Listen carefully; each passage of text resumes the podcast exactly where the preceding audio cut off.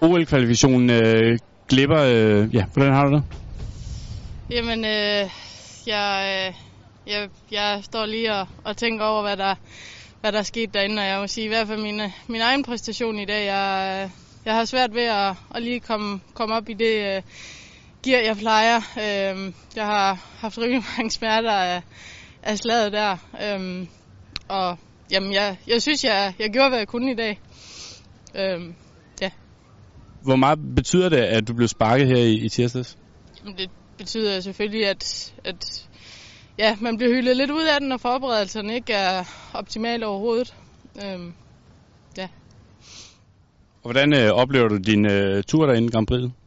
Jamen, jeg, jeg synes, jeg rider ind med sådan lidt, lidt for slap fornemmelse. Jeg havde ikke sådan rigtig, jeg havde det ikke rigtig øh, i mig i dag, og, og det mærker han selvfølgelig også. Jeg synes, vi gjorde, hvad vi kunne. Øhm, der er jo ikke, øh, der er ikke de, de kæmpe store fejl. Altså Piafferne, der, der misforstår han mig sådan set i dem, i dem alle tre, og øh, synes egentlig, galoppen bliver, bliver okay derinde, men ja, det er, det er ikke så nemt.